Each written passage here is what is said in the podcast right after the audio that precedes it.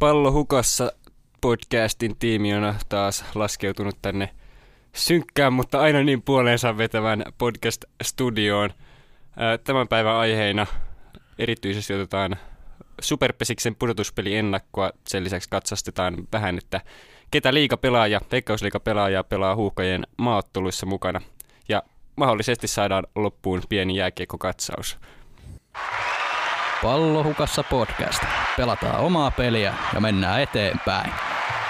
Päivän kokoonpanoon tuli pikkasen viime hetken muutoksia. Aloitetaan vähän kapeammalla ri- ringillä täällä, mutta onneksi meillä on hyviä aiheita, niin eiköhän me pärjätä. Studiossa siis Leevi ja Arto näin alkuun ja mahdollisesti tilanne vähän elää, mutta saadaan saada sitten jääkiekkoekspertti Toni vielä loppuun vetämään pientä, pientä kiekkokatsausta.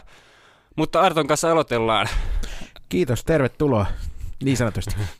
Kyllä. Mä odotin, odotin sitä tervetuloa mukaan, mutta ei sitä ei tuu. Mä sanon se itse sitten. Niin, niin mä, mä en kerennyt vielä sinne. No okei, okay, mä olin ihan innokas. Pitkä esittely. Tää on innok, innokkuutta vähän tää alkuun, mutta meet vähenee studiossa, mutta pidot paraneeksi näin me. Kyllä. Pidot... Pientä loukkaantumisherkkyyttä meilläkin ilmeisesti ilmassa. Kyllä. Pidot paranee ennen kaikkea sen takia, että panokset kovenee meidän palvelusarjoissa – ky- kyllä tosi paljon kovenee nyt tällä viikolla, varsinkin tuolla meidän superpesiksissä. Kyllä, siihen mennään kohta syvemmin, mutta aloitetaan jalkapallolla.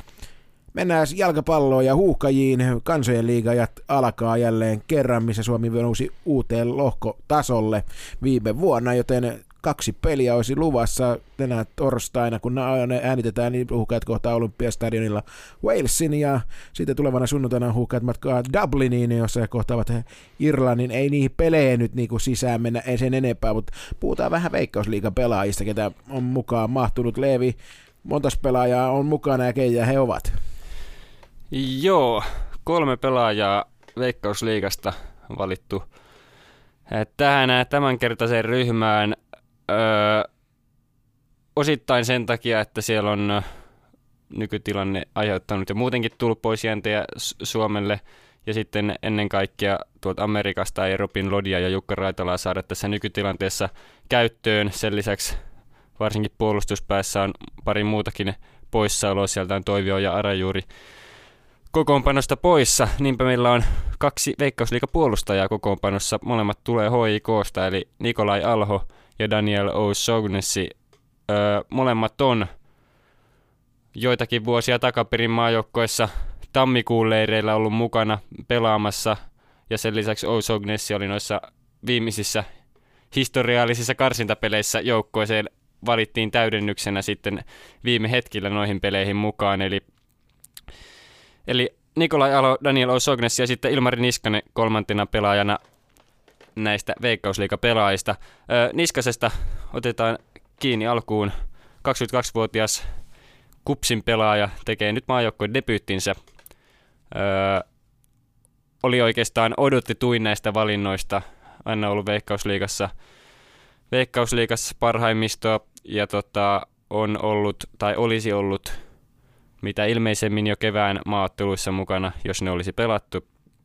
Ja tota, Öö, Niskanen on tehnyt valtavan määrän töitä, käyttänyt tässä korona ja muut hyväksi ja ansaitsee paikkansa siellä ja on, on myöskin vaikuttanut erittäin otetulta, kun hän vihdoin maajoukkoiseen pääsi. Sanoi, että nyt pikkupojan unelma vihdoin toteutuu ja Niskanen on mukana. Hieno homma, että Niskanen saadaan mukaan. Nikolai Alho, 27 vuotta, öö, 2014 oli mukana tammikuun maaotteluissa, missä, missä näitä missä joukkueet koostuu käytännössä pohjoismaissa pelaajista pelaajista, silloin on ollut edellisen kerran maajoukkueessa, eli kauan sitten on oikeastaan saanut vähän uutta, uutta tota, liitoa nyt, nytten tota, uralleen. Pelipaikka on muuttunut, hän on paljon laitapakkina nyt öö, tässä pari, pari vuotta ja, on, ja on oikeastaan syttynyt uudestaan liitoon varsinkin tällä kaudella, kun siinä on aika, aika hyviä pelaajia myöskin ympärillä ja on siinä erityisesti Riku Riski yläpuolella ja Lukas Lingman siinä vierellä, niin tämä kolmikko on kyllä ollut tosi tehokas ja kun laituri, taista, la, laituri laita hyökkäin taustaa Alhomaa, niin on erittäin, erittäin aktiivisesti nousee, nousee hyökkäyksiin mukaan ja, ja Alho on ollut hyvässä iskussa myös. Ja sitten Daniel O'Sognessi hänellä, kuten myös noilla muilla nuorten maatteluita on paljon kertynyt sitten tuossa muutama vuosi takaperin näissä tammikuun leirillä taisi parikin kertaa olla mukana. Öö, ja sitten tosiaan noin viime karsintojen viimeiset karsinamatsit, siellä ei peliminuutteja tullut, mutta oli joukkoiseen täydennyksenä näissä mukana. Ja hän on, hän on pelannut hoikossa nyt topparin paikalla viime aikoina enimmäkseen, pystyy myös laitopakkina pelaamaan. Hyvä vasen jalka, pystyy avaamaan peliä ja sen lisäksi pitkä, kookas ää, puolustaja, joka voittaa paljon kaksinkamppailuja ja, ja sitten se pallollinen osaaminen on myöskin hyvää. Tota, joo, tämmöinen kolmikko. Miten näet kolmikolle mahdollisuuksia avauksia? Onks, onko, onko Ilmari, Ilmari Niskaselle luvassa peliaikaa tässä joukkueessa näissä no, peleissä tota, juurikaan vai? Avaukseen en näe ketään näistä. Ja oikeastaan Ilmari Niskanen on ainoa, ketä, ketä mä niin odotan näkeväni kentällä. Tietysti pitää muistaa se, että nyt on maatteluissakin viisi vaihtoa käytettävissä. Näissä virallisissa maatteluissa eka kertaa, joka on ihan mielenkiintoista. Ja se mahdollistaa sen myöskin, että että sieltä pääsee usein pelaa kentälle. Mutta ilma... Edelleen varmaan siis kolme vaihtoa saa suorittaa, mutta viisi Joo, kolme vaihtokertaa, viisi pelaajaa saa vaihtaa. Joo.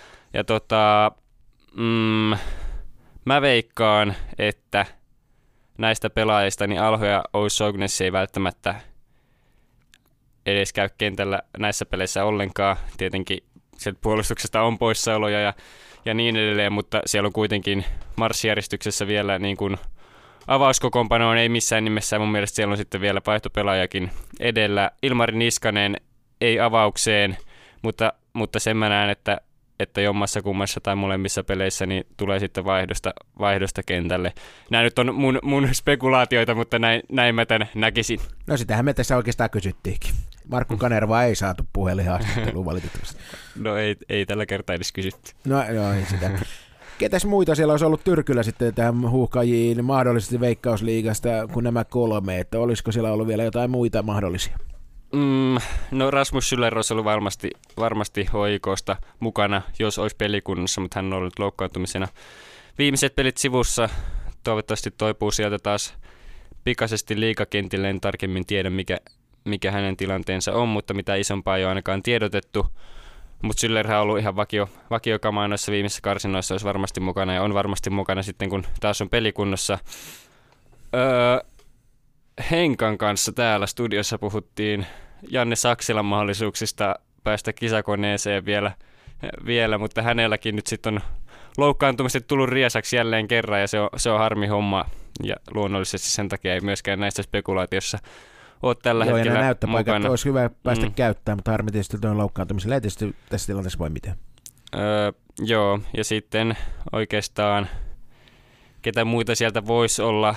Valtteri Moreen, joka tuli nyt HIK Belgiasta, on ehkä vähän on pelaamattomuus näkynyt ekoissa peleissä vielä, mutta on koko ajan parantanut ja osoittanut, että on niin kuin todella laadukas pelaaja Veikkausliiga ja on pelannut tosiaan Belgiassa ja on erittäin hyvä pela- puolustaja. On ollut vähän niin kuin semmoinen, öö, semmoinen niin kuin en voi sanoa mysteeri, ei ole, ei ole vaan riittänyt, mutta siis tavallaan semmoinen niin kuin parhaimpia pelaajia, ketkä ei ollut näissä maajoukkuekuvioissa mukana viime vuosina, että, että niin kuin siinä mielessä varsinkin nyt kun näitä poissaoloja tuli jonkun verran puolustuspäähän, niin Moreen olisi voinut siellä olla. Ehkä se, että on pelaamattomuutta alle jonkun verran sun muuta, niin ei sitten ei sit tähän vielä kerkeä, mutta Moreen on semmoinen, että kuka edelleenkin mun mielestä aika niin kuin sitten siinä seuraavassa rintamassa voisi olla.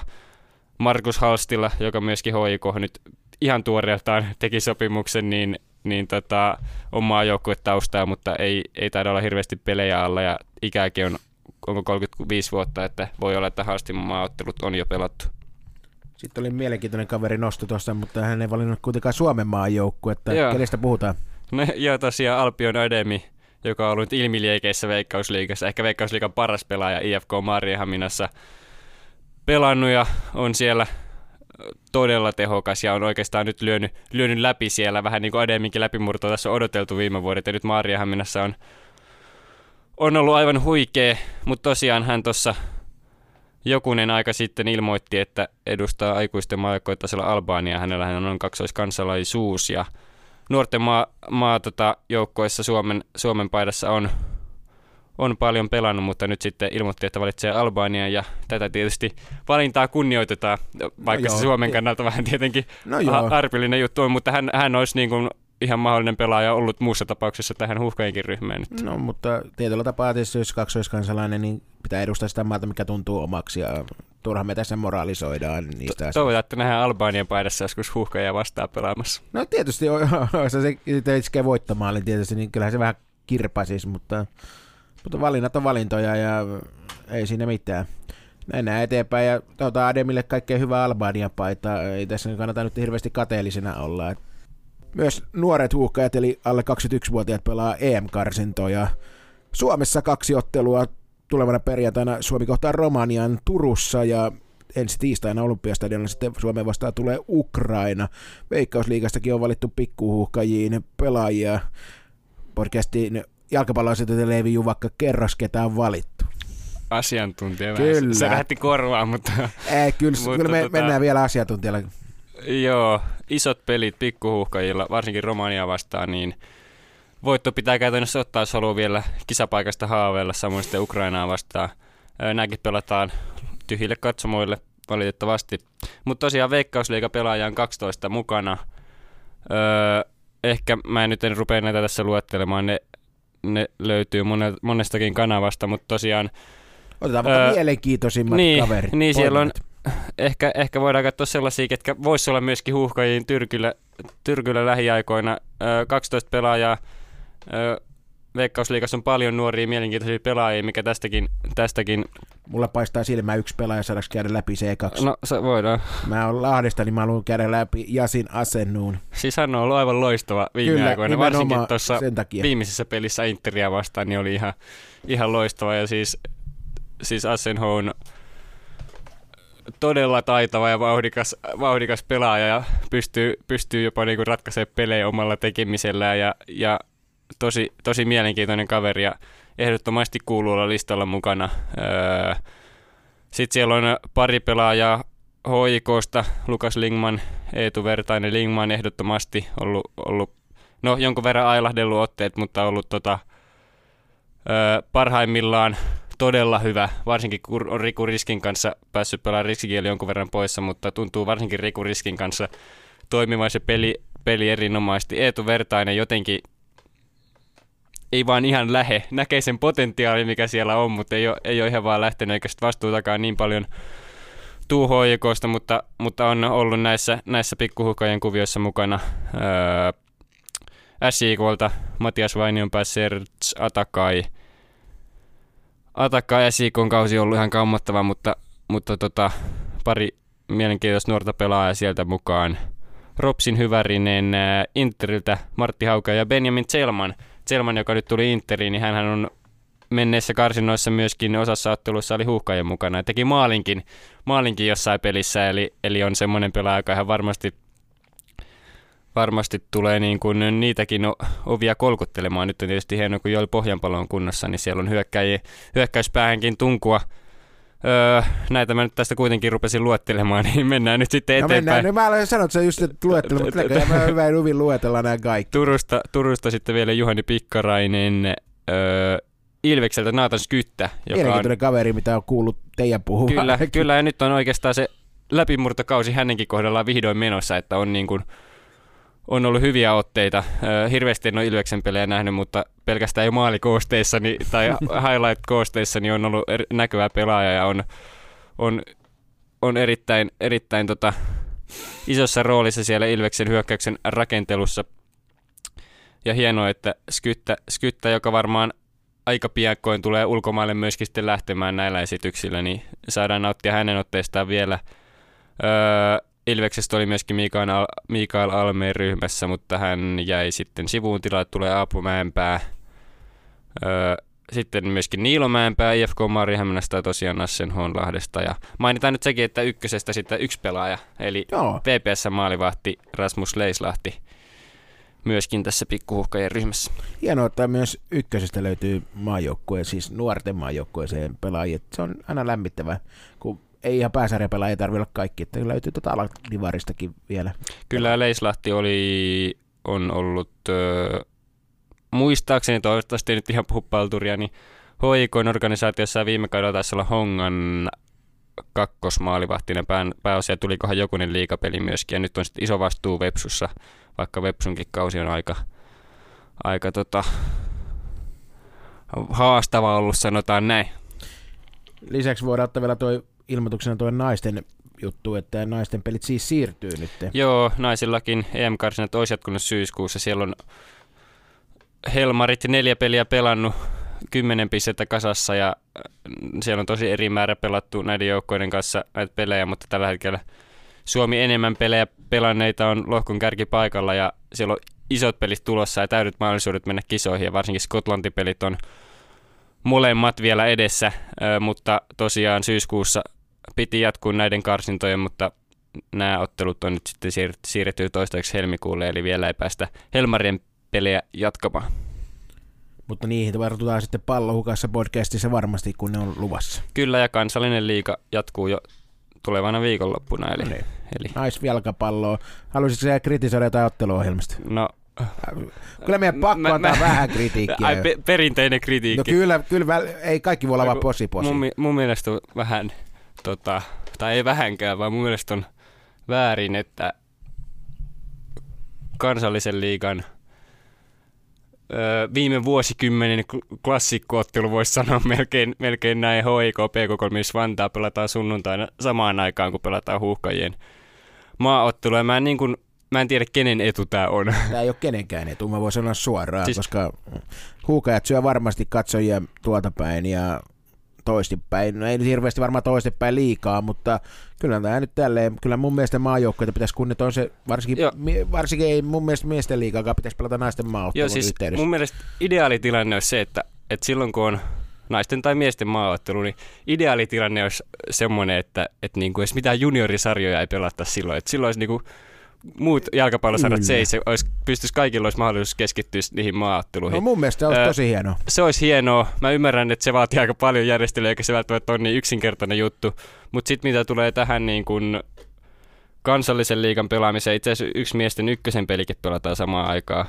Vielä öö, sekin vielä. Niin tota, no mä ymmärrän, että, tai mä en tiedä mitä kaikkea näihin niin kun pelisiirtoihin ja kenttävarauksiin esimerkiksi Bolt Areenalla, jolloin toi peli sunnuntaitana pelataan, niin siellähän on HIK-kappi koko viikonloppu, että sitä peliä sen takia varmastikaan pysty aikaistamaan, mutta se, mä, en, mä en usko, no mä en tiedä miten, miten hankalia nämä on järjestää, että mä en usko, että olisi mahdoton asia siirtää tämä ottelu esimerkiksi maanantai-illalle tai tiistai-illalle, ja mä väitän, että se olisi tässä tapauksessa arkilta parempi vaihtoehto kuin huukojen peli samaan aikaan, että, että niin kuin, mä vaan, Pallohukassa podcast ihmettelee suuresti niin. ja kritisoi Toi, Toikin on semmoinen, että voisi markkinoida hienona 2010-luvun kärki tai tuommoisena kilpailuasetelmana hieno matsi, mutta vaikeasta nyt on hirveästi lähteä markkinoimaan, kun kuitenkin kaikkien huomioon siinä huuhkojen matsissa. Ja, niin kuin, totta kai kyllä sinne niin kuin, öö,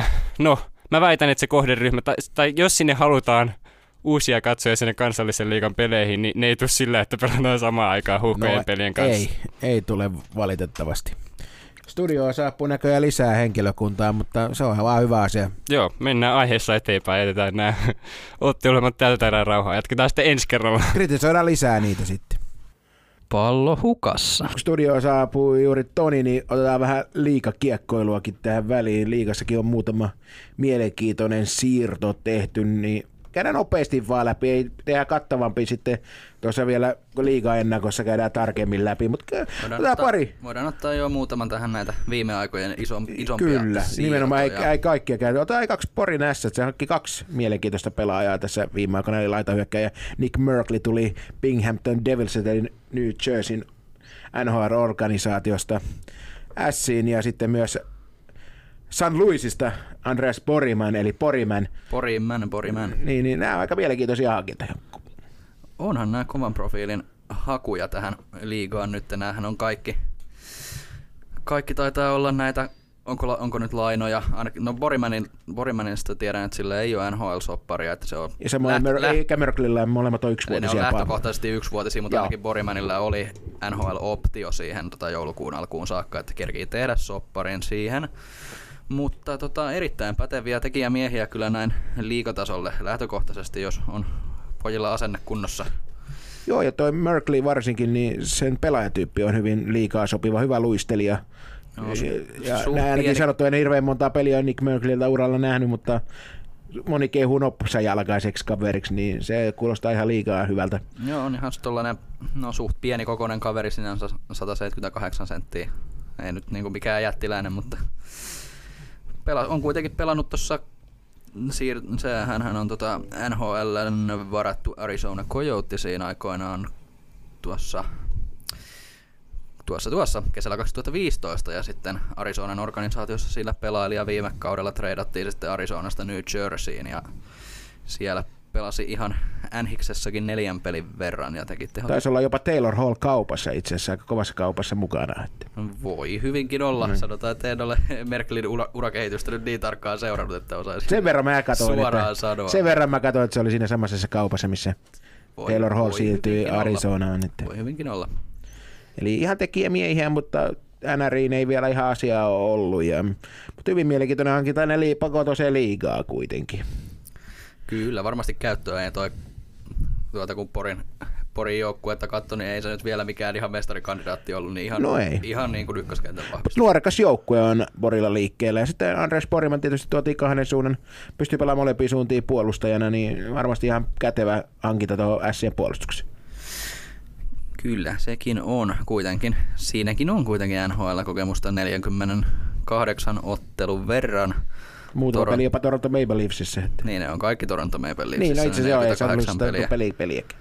Ei, mutta lähinnä Ruottin, Ruottin maalla meritoitunut kaveri tämä Borimani.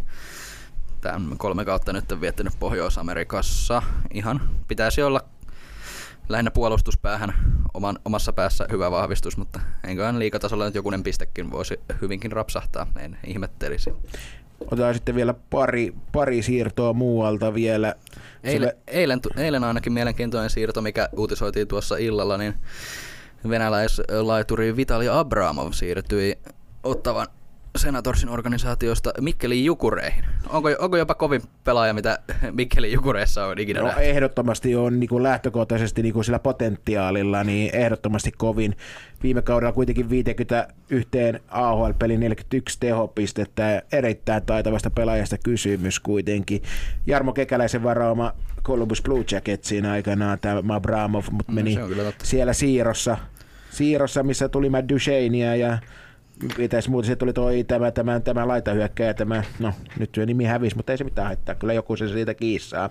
Ihan varmasti. Niin, Laittakaa niin, meille. niin, niin jommas kummasta viestiä treidistä tuli Ottavaan, niin Ottavaan halusi laittaa, tämä, mutta tämä on lainasopimus, muistetaan kuitenkin tämä, että tämä ei ole edes loppukauden oleva sopimus, vaan hän on nyt Niin, lainalla Jukuressa se niin kauan kuin NR jatkuu. Että. Mutta hei, on, ko- on kova tekijä kaveri, tekee kuitenkin NHL joka kolmanteen peliin maalin, että kol- kolme, kolme peliä ja yksi maali, että 0,33. ei, ei, ei, huono. Ei huono ollenkaan. Ei, sehän on ihan kova, kovaa valuuttaa täällä. Ja mä odotan innolla Vitalia Abramovia tähän Joo. sarjaan. Eli Taita- ra- right, right wingeri, pystyy pelaamaan molemmat laidat. Niin ihan hyvä, hyvä Joo. täsmähankinta. Taitava, taitava nopea laita hyökkääjä, vaikka nyt right wingiksi on merkitty, niin on kuitenkin leftin kaveri. Joo, ja pystyy pelaamaan left winginä. Eli en, en pidä juuri minään, ei ammu rightilta. Niin, ei ole rightin pelaaja. Ei, ihan turha kaveri. No ei. Hyvä, hyvä, hyvä vahvistus. Miele- Ehdottomasti. mielenkiinnolla, mielenkiinnolla odotan. Saattaa, pitäisikö jopa katsoa muutama Mikkelin Jukurien peli. No kyllä tämä sai niinku mua kiinnostaa Jukureita heti entistä enemmän, kun siellä on tommosia kavereita pyörii. Onhan siellä muitakin hyviä pelaajia, Jakovenko ja, ja Galavas ja nämä muut suomalaiset esimerkiksi tuo, tuo, tuo hm. sano nyt eh, Axel Rindel puolustuksessa, niin saa kyllä ihan kiinnostuksen aikaiseksi. Ja nuori Nikkanen sitten sentterin paikalla, että jos saa peliaikaa, niin kyllähän siellä on semmoisia nuoria hyviä kavereita, ketä seurata. Kyllä, ja tsekkipoika Simon Stranski. Joo, kyllähän tämä hankinta, niin kyllä Jukurit on jo paljon mielenkiintoisempi kuin monena vuotena. Että peukut Jukurit ja suutaan, vaikka tämä nyt onkin vaan laina kolmiksi kuukaudeksi noin lähtökohtaisesti, mutta mun mielestä on kuitenkin pelimies. On, onhan näitä, on näitä useampikin näitä kolmen kuukauden lainoja, että nautit, nautitaan näistä kun voidaan. Sitten otetaan vielä, otetaan vielä kaksi pelaajaa. Otetaan Kasper Björkvist seuraavaksi tapetille hankki siis Kasper Björkvistin lainaa. Tämä on poikkeuksellinen laina, koska tämä on koko vuoden pituinen laina, ei ole siis kyseessä, Joo, ei ole ole mitään pätkälaina. Siinä ei ole mitään optioita. Niin, niin. Muuta. mun mielestä tämä on tosi hyvä hankinta. Siis Kasper Björkvist on ak- tämmöinen hyvä joukkuepelaaja, tuo työmyyrä, kuinka omistaa ihan hyvät kädet kuitenkin loppujen lopuksi, niin tämä voi olla aika hyvä hankinta kuitenkin KK.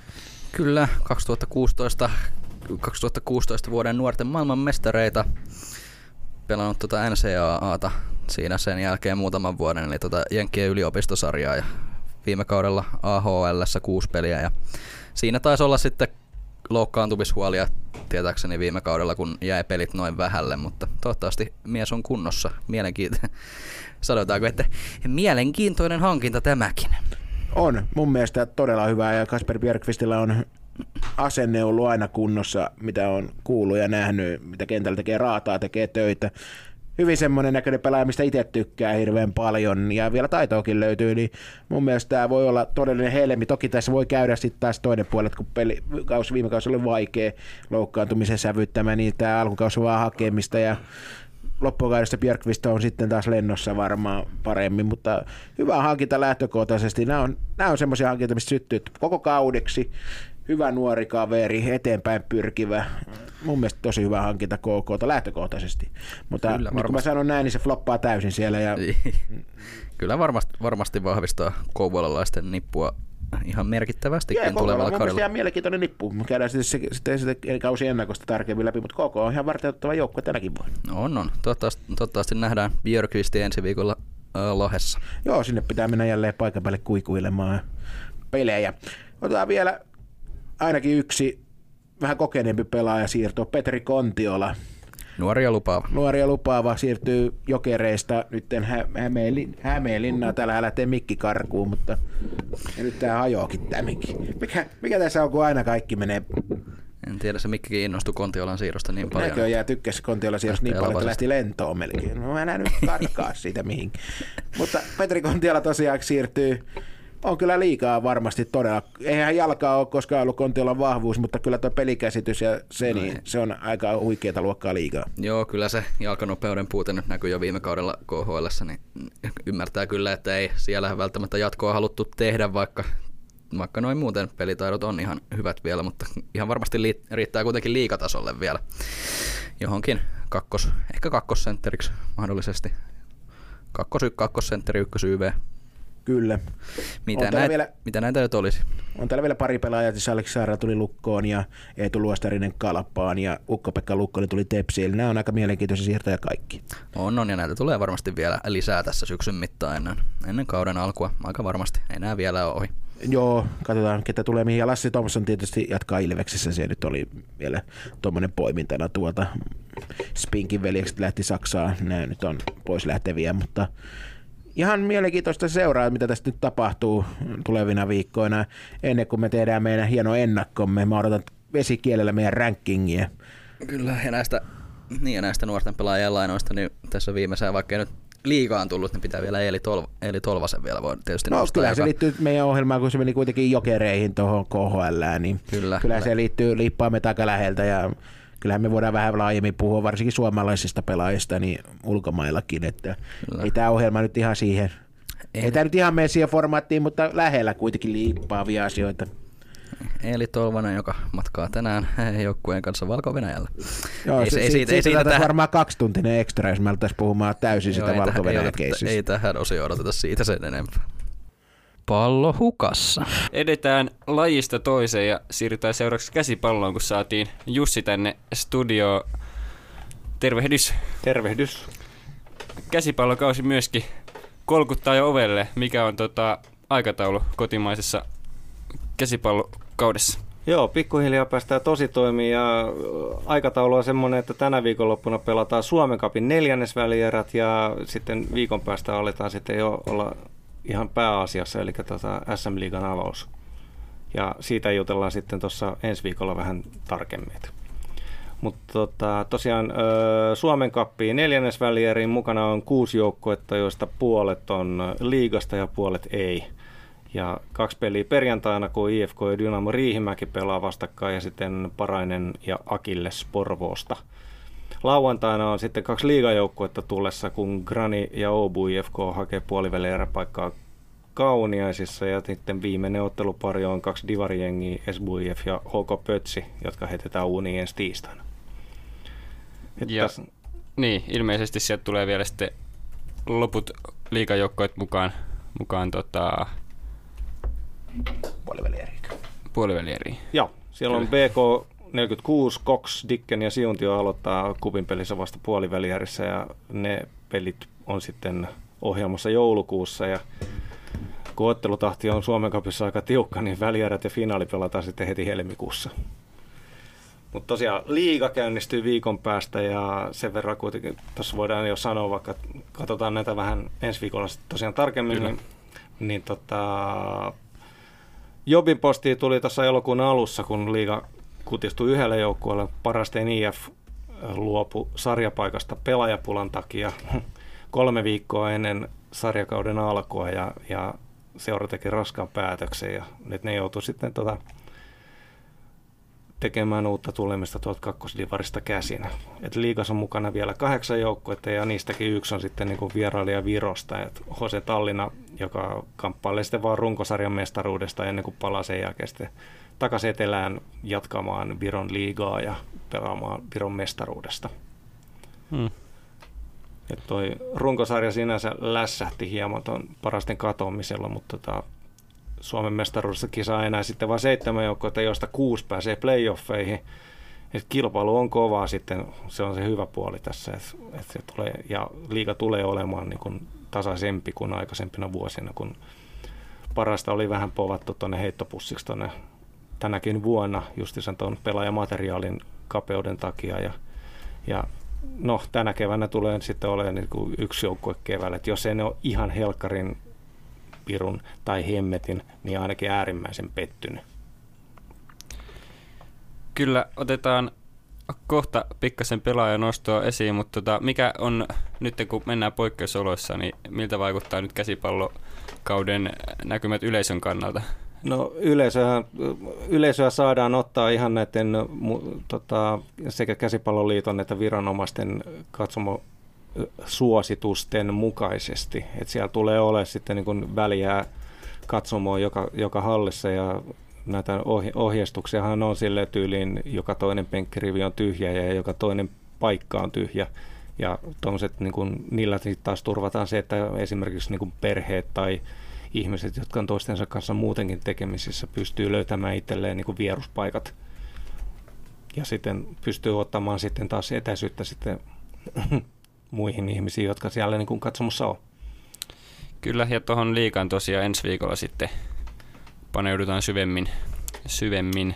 Mutta tota, otetaan pikkasen nostoa tuolta maailmalta. Nimittäin Niko Römperi halusi nostaa esiin. On Joo. lähtenyt aika mukavasti Ranskan maalla. Joo, Ranskan liigassa ensi kaudella olisi tarkoitus pelata Ivrin riveissä ja tota, vaikka sielläkin koronat jyllää, niin tota, kyllä sielläkin on jo peli, pele, peleihin päästy ja Niko onnistui heti tuossa harjoitusottelussa suurseura PSGtä vastaan. Neljä maalia siellä harjoitusottelussa ja vaikka PSG voitti ottelun 32-24, niin tällainen tieto tekee nyt hyvää taas sitten Suomen käsismaajoukkueelle, joka aloittaa taas omat EM-karsintapelinsä marraskuun alussa. Et näitä, tätä lohkoahan silloin edellisen kerran, kun käsipallo oli äänessä, niin pikkusen katsottiin se arvontojen kautta, että millaiseen mm. lohkoon Suomi joutui ja siellä avausottelussa sitten Suomi matkustaa Pohjois-Makedonian vieraksi Skopjeen. Tähän, mikä ei ollut uutisissa muutenkaan täällä Suomessa. Mikä pikkusen huolestuttaa sitten taas äh, ensimmäisen kotiottelun vastustajaa. Eli olympiavoittaja maailmanmestari Tanska olisi tulossa Suomeen 7. marraskuuta melkein seuraavalla koneella, millä suomalaiset tulee Skopjesta. Ja tota, koska siellähän nyt on sitten tunnetusti tuotu noita koronapotilaita varsinkin Turkuun kone kerrallaan, niin tota, Tanskan liitosta ollaan tiettävästi oltu yhteyksissä sekä Euroopan että Suomen käsipalloliitto ja kyselty, että kuinka tämä homma nyt hoidetaan. Et anyway, Tanska-ottelu pääsylippujen ennakkomyynti on alkamassa ensi viikolla ja mikä on sikäli harmillista tässä on se, että nyt ilman näitä katsomon rajoituksia olisi voitu saada toi Vantaa Energia-areena myyty jopa täyteen. Ja ehkä jopa uutta yleisöennätystäkin saatu aikaa. No täyteenhän se saadaan varmasti nyttenkin myytyä, kun katsomokapasiteetti niin on just samalla tavalla rajattu kuin mitä tuolla SM Liigassa tulee olemaan ja kaikkea muualla lätkän SM Liigaa myöten. Sanoit, että ilman yleisörajoituksia olisi ehkä nähty uusi yleisöennätys, mikä on itse asiassa aiempi yleisöennätys. Joo, Suomi on aikaisemmin onnistunut pelaamaan muutaman ottelun noissa eri jäähalleissa ja tota, ää, Suomen kaikkien aikojen katsoja ennätys on käsiksi sarolla 3100 katsoja ja silloin Suomi pelasi Tsekkiä vastaan EM-karsintaotteluiden playoff-vaiheessa kaksosainen ottelu ja tuolla tota, no, oli lähellä saada jopa tota, kisapaikka silloin. Et silloin Suomi voitti kotiottelunsa 22-18 tai jotain, mutta muistaakseni se jäi neljä tai viisi ottelu maalia tota, etumatkaa tuonne vieraspeliin, jossa sitten Tsekki oli vaan pikkusen parempi ja meni sinne, olisiko se ollut joku neljä maalia erolla sitten päässyt kisoihin. Mutta Tsekki oli ja on edelleenkin yksi näistä niin Keski-Euroopan näistä kovista maista. No jäädään odottamaan ja toivotaan, että noin noi maattelutkin saadaan sujuvasti, sujuvasti liikkeelle, mutta vieläkö haluat jotain käsisähettä nostaa tai puffata ensi viikon suurta ennakkoa? No ei mä sanota, ennakon puffaaminen ei kuulosta kovin fiksulta. Katsotaan, mutta silloin paneudutaan kyllä tuohon SM-liigaan ja vähän voimasuhteisiin. Nyt kun on nähnyt harjoitus, harjoitusotteluiden kautta on nähty jo aika monta joukkuetta, niin siellä, ja tota, eri jengit on pelannut eri koostumuksilla toisiaan vastaan, niin siellä kyllä ne voimasuhteet niin kuin alkaa näkymään. Toki siellä on semmoisia hyviä, hyviä parejakin löydettävissä, että, että mitä sieltä nyt saadaan aikaiseksi. Olisiko mahdollista tulla jopa Jussin ranking? Rank, King. No, katsotaan, katsotaan. Päästään, ei, ei sitä koskaan tiedä. Meitä, meitä muitakin päästään naureskelemaan meille muille huonoille joo, suorituksille. Joo, ja sitten keväällä katsotaan, että miten, mi, mihin niin, osuttiin. Joo, luultavasti ei osuttu mihinkään, mutta ei se mitään. Pallo hukassa. Pallo hukassa podcast sai tänään yllättävänkin la, yllättävänkin, yllättävänkin laajan lajikirjon näin vähän yllättäen, mutta ei se mitään. Nyt päästään sitten jakson pääaiheeseen vihdoin ja viimein. Elikkä... Oli, oliko kenties meidän ensimmäinen mon, näin monilajinen jakso, mitä, on, mitä, on, mitä on lupailtu? No, tässä on nyt neljättä lajia mennä, eikä tässä tiedä mi, mihin tässä vielä. Mä tiedän, jos tuosta ovesta vielä tulee joku, niin mikä laji se tulee. Salibändi tulee kohta sieltä. joo, otetaan salibändi vielä loppunut, ei. joo, joo, kaikki vaan. Mutta joo, äh, lähdetään Pesiksen pariin. Naisten superpesiksessä puolivälit on perat, pe, pelattu. Siellä mennään välieriin. Välierit alkavat itse asiassa perjantaina. Ö, mennään siihen kohta. Aloitetaan miesten superpesiksessä, jossa runkosarja saatiin tiistaina päätökseen ja lauantaina aloitetaan sitten puolivälierät ja ö, keskiviikkona ö, menisin sanoa, että arvottiin, valittiin näitä pudotuspelipareja. Pesäpallossa nyt ensimmäistä kertaa tämä valintasysteemi systeemi käytössä, eli runkosarjan kahdeksan parasta jatkopeleihin ö, ensimmäinen, tai joukkueet 1-4 ö, saavat valita nämä, tai siinä järjestyksessä, että ensimmäinen valitsee näistä sijoista 5 vai 8 itselleen vastustajana, ja sitten toinen, kolmas ja neljännelle jää se, mikä jää.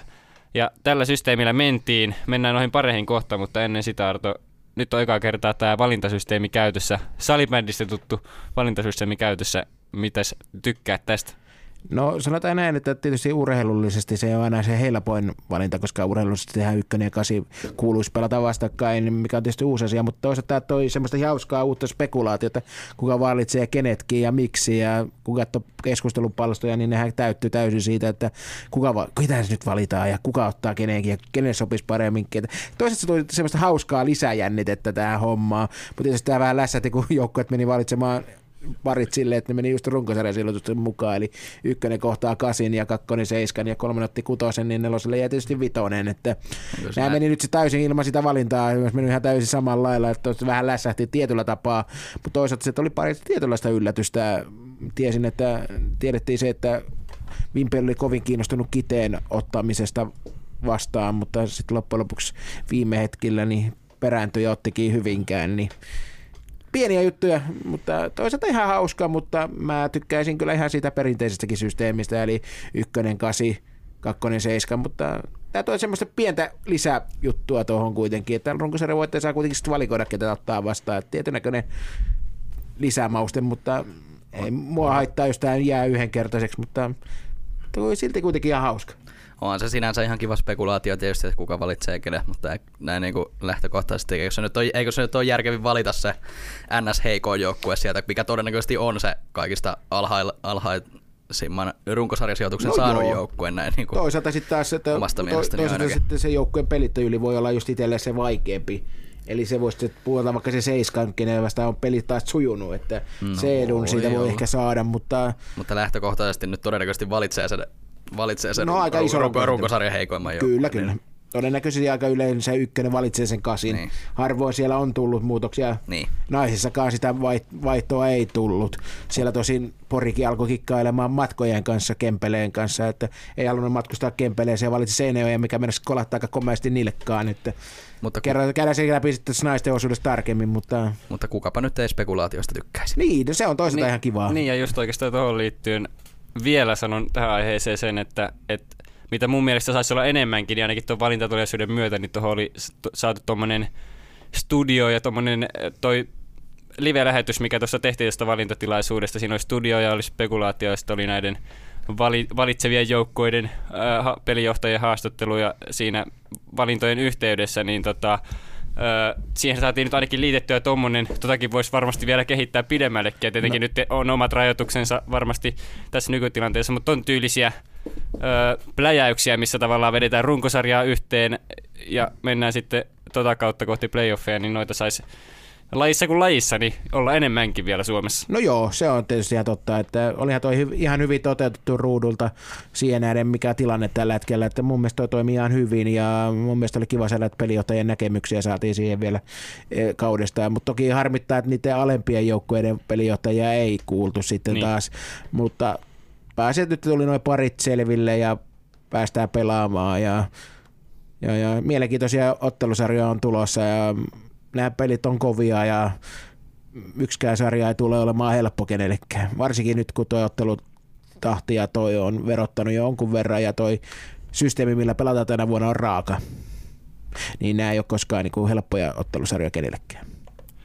Mennäänkö sitten itse, itse Men- näihin otteluihin? Tai mennään. ennen kuin mennään niihin, niin kysytään vielä näin, että, että runkosarja tosiaan tiistaina päättyi. Öö, mitä jäi runkosarjasta miettiä, mieleen? Oliko jotain yllätyksiä tai muuta, mitä haluat nostaa vielä siitä esiin ennen kuin no, mennään näihin Varsinaisia suuria yllätyksiä Superpesissä ei tarjonnut sillä lailla, että joku joukkue, joka olisi pitänyt ehdottomasti olla pudotuspeleissä, niin ei, ei sinne päässyt. Eli kaikki niin sanotusti varmat, ketkä pitikin olla siellä, niin on. Ainoa tietysti iso hieno positiivinen yllätys on tuo Kiteen viides sija. Mä povasin on 12 sijalle ne. Toki annoin siihen kyllä heille pienen option ei ylöspäinkin, mutta, mutta se, että sarja oli aika tasainen, sitten loppupeleissä ei isoja, isoja eroja ollut. Sitten loppupeleissä, peruutuspeleissä käytiin taistelu viimeiseen kierrokseen asti Imatra ja Pattiokin kävi oman taistelun. Toki Imatralla otteluohjelman lopussa oli Ankara, kun kaksi kertaa Joensu oli kailla viimeisellä kierroksella. Niin se ei ollut optimaalinen. Pelasi ihan hyvän pelin Joensuussa, kotona ei saanut juoksuakaan sitten. Playeripaikka jäi kuitenkin neljä pistettä nyt sitten, se on aika paljon kuitenkin, mutta Pattiokin oli tietysti pikku pettymys runkosarjassa, toki loukkaantumiset siellä sotki. Pattiokin nyt käydään käsitellään tietysti lisää tuossa noin, mutta ei tuolla kyllä Kempeleen ulkopeli ei riittänyt sitten pitämään joukkuetta pinnalla ja tiukat pelit ei kääntynyt. Kempeleellä oli pieni mahdollisuus pudotuspeleihin, mutta sitten nämä Koskenkorva oli positiivinen yllätys mun mielestä, pystyy kuitenkin tappelemaan playoff-paikasta. Silijärvi odotusti siellä viimeisenä ja Tampereella oli vähän vaikeaa. Tampere siis pelasi ihan hyvän kauden, siis ei mitään pois, niillä on monta tasasta peliä, mutta ne hävisi suurin osa niistä tasaisista peleistä sitten, että otti tärkeä voit, pisteen voiton muuten Kouvolassa, kun kävi selostamassa, niin pelasi tosi tärkeä pisteet, kaksi pistettä sieltä ja voittoa, ja Vimpelin pystyi ahdistamaan päätöskierroksella pistejakoon silleen, että Vimpeli sai vain kaksi ja itse sai yhdet. Siellä oli kuitenkin positiivisiakin asioita. Nuori lukkari Petteri Alanen on tosi hyvä. Siis yllätti minut, että otti ykköslukkari paikat Anneli Lassilalta ja oli muuten todella pirteä lautasella, että meillä on todella hyviä tulevaisuuslukkareita. Voidaan ottaa joku kerta vaikka kauden päätteeksi sitten niin kuin näitä nu- nuoria lukkareita analyysiin, että siellä on todella paljon hyviä nuoria tulevia lukkareita, mitä voitaisiin käydä läpi. Moni muukin, kuten Rasmus Surakka Imatralta, kun on nähnyt läheltä, kun pelasi myös Lahdessa Suomen sarjaa, niin, niin on nähnyt läheltä, niin voidaan käydä niitä sitten tarkemmin läpi. Et siellä on nuoria hyviä tulevaisuuden kavereita tulossa tuonne lautasella ääreen, mikä on tosi lämmittävä asia, että tulee hyviä, taktisesti kypsiä kavereita ja rohkeita kavereita mukaan. Että tuo vaativa pelipaikka, niin, niin, niin saadaan uusia sup, mahdollisia supertähtiäkin jopa sille paikalle. Se on hienoa. Tota, mm, kahdeksan joukkoa jäljellä. Meillä on neljä puoliväliä paria nyt servillä. Lähdetäänkö käymään näitä ihan tuossa valintajärjestyksessä vai? No mennään, se, se on hyvä. Se on aika hyvä järjestys meille. Kyllä, eli Joensuun mailla voitti runkosarjan. Valitsi sitten Pattijoen vastaansa, eli runkosarjan kahdeksannen. Yllättikö? No sinänsä ei. Sinä spekuloitiin, jotkut spekuloivat, haluaisiko ne ottaa sen kiteen, mutta toisaalta mä veikkaan, että kiteen ei ollut edes vaihtoehto. sulla on ollut vähän vaikeita kiteen kanssa, niin mä oletin, että ne ei valikoi sitä, joten ne menee... Todennäköisin mä mietin, että se on se Pattijoki. En mä usko, että... No toinen, mitä olisi voinut puoltaa, niin hyvinkään. Niillä on monta pudotuspelisarjaa ollut nyt yhdessä. Ja Joensuu on aika selkeästi vienyt ne kuitenkin nimiinsä, mutta toisaalta mä näen, että tuo Pattijoki, niin kuin hienosti Antti Tokkari otti esiin, että siellä on kuitenkin hyvä lukkari Topi Kosonen Pattioella.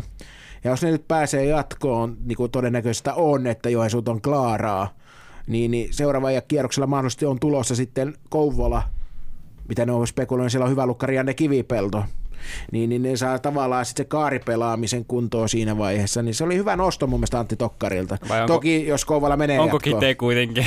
Niin, no, no mennään on, siihen kohta, mennään siihen niin. kohta, mutta... Mutta lähtökohtaisesti jos Joensuu on 21 voittopeliä putkeen, e, aivan huikea, huikea meno päällä koko ajan ja on kyllä semmoinen joukko, joka on tosi vaikea lyödä.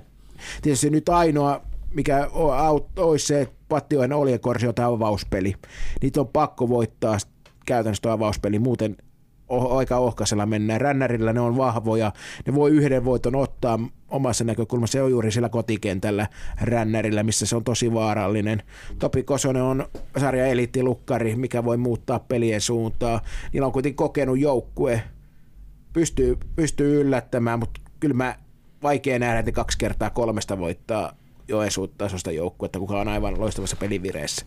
Niin, runkosarjassa joukkueet kohtas kahdesti. Joensuu voitti molemmat, mutta tuossa Pattion kotipelissä taisivat pisteen kuitenkin Pattiokin ottaa. Joo, siinä se oli tiukka matsi siellä, katoin sen pelin ja viime hetkellä kääntyi se peli sitten Joensuulle, että tiukolla oli pisteet siinä pelissä kyllä, mutta muistaakseni mä en muista miten se päättyi loppujen lopuksi ne jaksot, mutta sen verran mä katsoin, että Joensuu Kiri oli jo aika paljon häviöillä toista jaksoa. Öö, jaksot oli 0-1. 0-1, eli Joo. se on päättynyt sitten niin, että Pattioki ei valitettavasti pistettä sitten saanut, mutta sai kyllä. pisteen vietyä kuitenkin kotona pois, eli Pattioki on kyllä kova kotijoukko ja Rännäris kenttä sopii sille joukkueelle hyvin ja ne on tosi vaarallisia aina ollut kotona ja siinä varmaan se niiden yllätysmomentti on, että jos nyt on ekaan peli, niin niillä ei tietysti paineita ole yhtään, niillä on kuitenkin Sami Haapakoske, sieltä löytyy kuitenkin Topi Kososta, sieltä löytyy hyviä peli. Paavo Pellon kuntoon arvotusta, kerkeekö kuntoon, todennäköisesti tietojen mukaan ei taida ihan vielä olla ihan optimikunnossa, ja jos on koko panossa, niin ei ykköskärkeä varmaan vielä siinä kunnossa ole. Toi ykkönen on mielenkiintoinen kaveri, kuitenkin. Toi Severi Piispanen, miten se riittää sitten loppupeleissä nuori kaveri. Rooli on iso, kentällä on mennyt hyvällä prosentilla. Alkukaudesta todella loistava kentällä menon prosentti. Vähän hiipu tuossa niin kuin koko joukkue puolivälissä kautta, mutta nyt ne on neljä ottelun voittoputkessa kuitenkin lähtee playereihin, että niillä on hyvä fiilis ja niillä ei ole mitään hävittävää, että ei tämä nyt läpihuutojuttu tule olemaan Joensuulle, mutta kyllä mä veikkaan Joensuu menee 2-0 tai 2-1 tästä jatkoon joka tapauksessa. Kyllä, eli isoja mahdollisuuksia ei pattioille anneta. No ei se on se, jos ne pystyy ekan pelin yllättämään, niin sitten rännärillä on pieni mahdollisuus siihen sensaatioon, mutta en mä näe kuitenkaan sitten. Se on ollut niin väkivahva tämän kauden, kauden lopun osan ainakin, että vaikea nähdä, että kukaan voittaa sitä tällä hetkellä jopa kukaan tässä vaiheessa voittaa sitä kaksi kertaa kolmesta. Mutta niin kuin sanoin, niin ohipelejä ei saa Joensuullekaan tulla, että sitten voi tulla tukalat paikat pelata rännärillä 1-0 tappioasemassa, niin, niin kuin kävi Porille Seinäjokea vastaan, niin Samaan ei ole varaa myöskään myös Joensussa. Hyvä. Öö, runkosarjan kakkonen Sotkamo Jymy. Öö, he valitsivat sitten Seinäjoen tähän. No joo, siellä on pientä historiaa niin kuin näissä playoff-sarjoissa aiemmin, että Seinäjoki on siitä mielestä ärsyttävä valinta, kun siellä on Jukka-Pekka Vainionpää. Ää, kaveri voi yksin ratkaista esimerkiksi, jos peli on 3-0 ja yhtäkkiä ne saa yhden ajoilla ja Jukka-Pekka Vainionpää päättää lyödä keskiosuma, niin se on 3-4. Niin, niin tämä on se riski, niin, siinä. Mä tartun sen verran tuohon heti, että sitä on spekuloitu, että nyt kun pelataan vain paras kolmesta, Jaa. niin yksittäisten tuollaisten pelaajien rooli voi kasvaa, ketkä pystyy näitä läpilyöntejä lyömään. Miten sä näet on, että kuinka paljon se kasvattaa esimerkiksi tässä tapauksessa se Seinäjoen mahdollisuuksia? No, ja yli, kai, ylipäänsä tässä sarjassa, kun mennään paras kolmesta. Totta kai kasvattaa, jos sulla on Jukka-Pekka Vainionpää, ja hän on nyt löytänyt lyöntivireen viime aikoina ollut kovassa lyöntivireessä. Kyllä se kasvattaa, mutta kyllähän Sotkamo edelleen suosikki on. Sotkamon nopeus, ykköskärjen nopeus on niin kovaa, että ja sitten kun Jymyysellä on vähän lukkariongelmaa, oli Itävallalla taas loukkaantumisia, eikä Itävalo ole vielä noussut siihen huipputasolle lukkariksi superpesikseen, niin kyllä hänellä kova paikka on. Toki Sotkamalla oma tilanne, siellä on nyt kahta lukkaria käytetty, Apo Kommulainen on syöttänyt paljon viime aikoina, Ville Väliaho, kun on hankittu ykköslukkariksi, ei ole pelannut, ketä ne nyt laittaa sitten loppujen lopuksi lautaselle, niin se on sitten se kysymys, mutta toki ehkä kumpikaan ole huono. Apo Kommulainen on tulevaisuuden huippulukkareita superpesiksi, se on fakta-asia, mutta se, että onko se vielä valmis näihin koviin peleihin, niin se on eri asia sitten. Ville Väliaho on kuitenkin riittävän hyvä lukkari kuitenkin huipputasolle. Tämä on kyllä mielenkiintoinen kysymys. Kyllä mä näen, tämän voittaa, mutta Jukkis voi sen yhden pelin jopa kääntää siellä ihan niillä omilla lyönneillään. Hiukassa on kuitenkin tilaa molemmin puolin ja takana, että ei se helppoa tuolemaan. Tässä on kyllä mä näen, että Jymyysellä pieni sauma on, mutta se, että Sotkamo voittaminen kahdesti kolmessa, niin se vaatii kuitenkin Jukkikselta. Jukkis on kyllä se, niin kuin se että jos Jukkis pystyy kääntämään, niin se on sitten se, joka kääntää. Onhan sillä Henri Puputtia, onhan sillä lyöntivoimaa kuitenkin. Elmeri Lieto on hyvä pelimies. Että onhan tuo Jymyys sillä materiaalia. Että eihän se nyt ihan huono, mutta vähän huolestuttaa se lukkaritilanne ja ulkopelin kestäminen tuohon Sotkamon ykköskärkeen, mikä on aivan loistava. Sitten onhan sillä kuitenkin Roope Korosta, Lauri Rönkkö, Antti Korosta, että eihän Sotkamonkaan kalpeinen lyöntipelissä liikaa, niin kyllä mä näen, että Sotkamon ulkopeli on sen verran parempaa kuin Jymy Jussi, että tämä Sotkamo klaaraa tämän sarjan. Yksi voitto on mahdollista jälleen kerran. Kyllä mä sanon 2-0 Sotkamolle lähtökohtaisesti, mutta se on aina se varaus, että Jukki läväyttää ratkaisevassa kohdassa oikein ja sitten superihan on kolikoheittoa sitten, että jos se superiin menee, niin aika lailla kolikoheittoksena se menee sen jälkeen, että, että kumpi saa sen tilanteen pystyyn ja saa keskiosuvan siihen oikeaan kohtaan, niin se voittaa sen, mutta kyllä mä näen, että Sotkamo on puol- välieräjoukkue tässä sarjassa. Joo, täältä kun mä käyn nämä runkosarjan keskinäiset, niin heinäkuussa Seinäjoelta Sotkamo haki 1-0 voiton. Ja sitten itse asiassa toiseksi viimeisellä kierroksella he vastikään oli tämä toinen kohtaaminen, Sotkamo voitti 2-0 kotipelinsä. Joo, kyllä se, siinä näkyy se, että Sotkamolla on se hyvä se leveys siinä ykköskärjessä ja nopeus siinä ykköskärjessä ja se ulkopeli riittää. Ainoa kysymysmerkki on sitten kumpi siellä syöttää, mutta hyvä lukkari siellä joka tapauksessa lautasella on ja Katsotaan, että onko Komulainen ottaako oman poikansa syöttämään toki vai sitten syöttääkö Ville Väliaho. Tämä on aina hyvä kysymys, kumman nyt lai valitsee. Toisaalta tekisi mieli sanoa Ville Väliaho on tietysti valmiimpi ja tässä vaiheessa kovat pelit, niin katsotaan nyt mikä sellaisen valinta on. Mutta kyllä Sotkamo voittaa sen ottelusarjan lukkarista, on se kumpi tahansa lautasella, että ei se siihen kaadu. Kummalle näet iso, isommat mahdollisuudet Pattioille Joensuuta vastaan vai Seinäjoelle Sotkamoa vastaan? Kyllä mä Seinäjoelle Sotkamoa vastaan annan ihan täysin sen Joensuun ulkopelin kyllä, tiiviyden kyllä. takia. Mutta nyt kun mä näin sanon, niin Pattiokin tiputtaa Joensuun ja Sotkamo menee jatkoon se rallatelle jymyjusseista, mutta ottakaa kiinni siis ilmaiset vetovinkit siitä.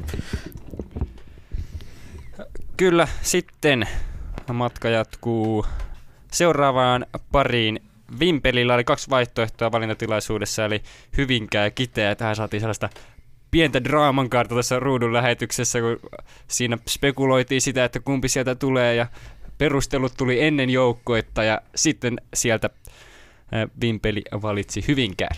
Joo, mielenkiintoinen. Siinä oli pitkään oli tiedossa, että Vimpeli oli kiinnostunut Kiteestä pitkään ja sitten viime hetkellä joku muutti mielen Markku Hylkilällä ja porukoilla, että se on Hyvinkää. Toisaalta mä löydän siihenkin syyn. Ne pelas kaksi peliä ja voitti molemmat Hyvinkäätä vastaan. Voidaan vielä tarkistaa sieltä, mutta näin muistelen varsinkin Hyvinkäällä pelattu peli oli Vimpelin näytöstä melkein. Vimpeli oli selkeästi eellä siinä pelissä. Toki... Ky- vi- jo, joo, molemmat pelit 2-0 tässä joo. elokuussa pelattu. Joo, niin, niin mutta toisaalta, toisaalta sitä aika riskivalita kuitenkin. Tiedetään, kaikki tiedetään, ollaan käyty jokainen melkein Hyvinkäällä, tai en tiedä teistä, onko kumpikaan käynyt Hyvinkään kentällä, mutta se on avara kuin mikä molemmin puolin ja tilaa on lyödä, ja sitten kun Hyvinkäällä löytyy kaksi todella vaarallista lyöjää, Teemu Nikkanen että Juha Korhonen, kun ei teki kaksivuotisen jatkosopimuksen, mutta Hyvinkään kanssa kerrotaan, että skuupataan se tähän näin, niin, niin 40-vuotiaana kaksivuotinen jatkosopimus omaa kasvattiseuraa. On kyllä Juha Korhonen kyllä mies paikallaan, mutta nyt on kova haaste. Vimpeli on ollut tosi hyvä viime aikoina. Toki kun viimeksi pelasi, tietysti menettivät pisteet Tampereella, mutta niinhän Syvikäkin hävisi Tampereella, että nyt lähdetään siitä liikkeelle, niin kyllä mä Vimpeli on suosikki, mutta Hyvinkään, Hyvinkään voi olla se yksi yllättäjä, kuka yllättää niin kuin tässä. Hyvinkäällä on potentiaalia, se ykköskärki on kuitenkin hyvä. Se meni vähän uusi, kun Teemu Rouhiainen ei sillä ykkösenä sitten loppujen lopuksi näköjään pystynyt pelaamaan. Ei riittänyt kentälle meno prosentit sitten loppupeleissä Teemu Rouhiaisen. Nyt on pelannut pitkään, pitkään heillä Patrick Vartama kärkenä ja siinä on sitten Jere Wikströmiä ja, ja, ja kumppaneita viemässä eteenpäin. Niin se ykköskärki on kuitenkin laadukas ja, ja ainoa ongelma, mikä mä jälleen näen, riittääkö se ulkopeli sitten tarpeeksi.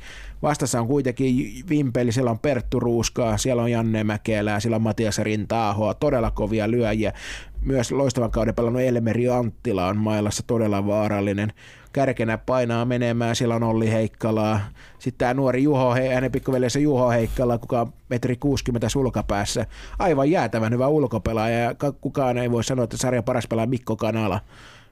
Siis, no, mä sanon sarjan paras pelaaja, mä tykkään todella paljon Mikko Kanalan pelaamisesta ja jos joku haluaa käydä katsoa Kiffi, niin käykää, käykää katsoa Twitterissä Mikko Kanalan kiinniotto Juha Niemen kolmosluukkulyönti. Mm. Oli muuten sitten aivan jäätävä suoritus. Että en ole nähnyt koskaan pitkään mm. aikaa yhtä huikeaa ulkopelisuoritusta. Siinä tarvitaan urheilullisuutta ja voimaa ja nopeutta ja kaikkea muuta. Ja kukaan muu pelaa. Väitän, että kukaan muu kolmospolttaja tuota palloa ei olisi hakenut mikä Mikko Kanala teki viime pelissä. Että kannattaa käydä katsomassa, siinä on hyvä esimerkki Mikko Kanalan pelaamisesta, mutta kyllä mä mielenkiintoinen sarja tulossa. Molemmilla kentillä pystytään, on paljon läpäripaikkoja.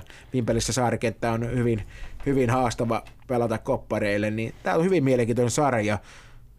Hyvinkään vähän hurmos joukkue kanssa, niin jos ne sitten sen pienen hurmoksen saa päälle ja haistaa veren, niin, niin, niin tämä ottelusarja voi olla yllättäen Hyvinkäälle 1-2, mutta Eli hy- Hyvinkäälle annetaan tähän mennessä isommat mahdollisuudet on, näistä on molemmista ehdottomasti. Vimpeli ei kuitenkaan ihan niin, niin hyvä ole kuin esimerkiksi Joensuu, mutta Vimpeli on pelannut tosi upean kauden. Nuori leikkaus, sieltä Teemu Isoketo jätti, ei saanut tarpeeksi palkkaa Vimpelistä, niin jätti kauden pelaamatta. Janne Heimonen lopetti.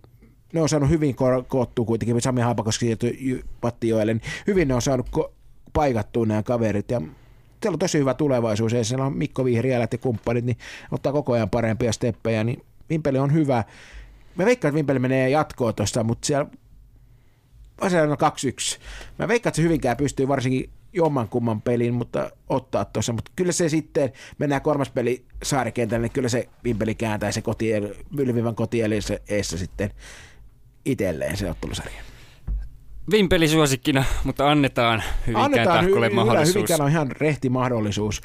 Siis vaikka Vimpeli on suosikki, niin tässä se suosikki ei ole kuitenkaan jälleenkään liian iso. Kyllä. Sitten ehkä se tasasin ja ehkä muutenkin herkullisin pari tässä tapauksessa näistä puolivälieristä. Eli Kouvolalle luonnollisesti ei vaihtoehtoja enää jäänyt tähän valintaan. Sieltä tulee sitten kauden komeetta, eikö näin voi sanoa? Täysin komeetta. Täysin kyllä. komeetta. No. Kouvola kitee, kiteitä spekuloitiin täälläkin ja muuallakin paljon alemmas runkosarjan viides sija.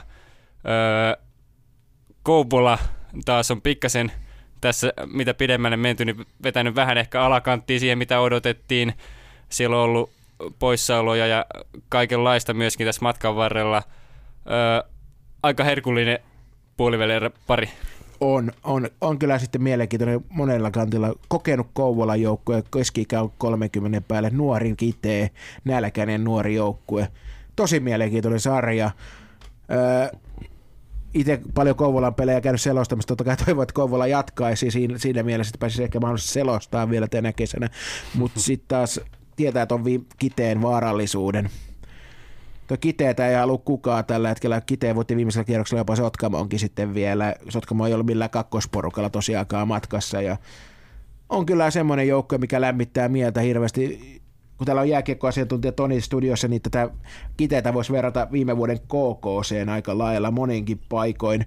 Ei kukaan oikein hirveästi odottanut, mutta sitten kaikki potentiaali on olemassa. Että on tämmöinen joukkue, millä on hyvin pulla tuunissa tulevaisuutta, varsinkin on nuoria omia kasvattajia paljon, tai vähintään lähialueen kavereita, mutta suuri osa on vielä se omia kasvattajia.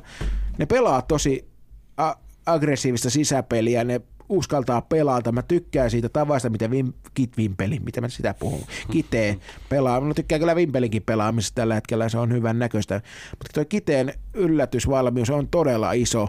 Mutta toisaalta sit, nyt kun pelataan kovia pelejä, kokemuksellakin on tietysti oma merkityksensä. Onhan silläkin muutama kokeneempi pelaaja tietysti Kiteelläkin, mutta Kouvola on marinoitunut, marinoitunut silloin Toni Kohosta, kun ei paljon tuo paina toi, että pelataan playereita puolivälieriä.